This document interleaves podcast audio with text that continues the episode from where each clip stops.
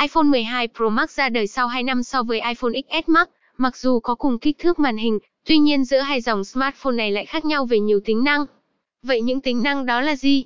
Cùng Digiphone so sánh iPhone XS Max và 12 Pro Max để tìm câu trả lời, thêm vào đó giúp bạn có thêm những gợi ý khi quyết định mua iPhone 12 Pro Max hay iPhone XS Max nhé.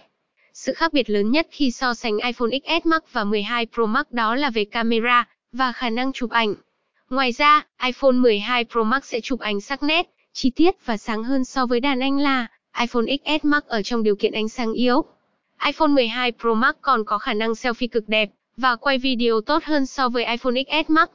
Nếu bạn muốn sở hữu một chiếc điện thoại iPhone có độ bền tốt, cấu hình ổn định và kích thước nhỏ gọn, dễ cầm tay thì iPhone XS Max đáng được cân nhắc.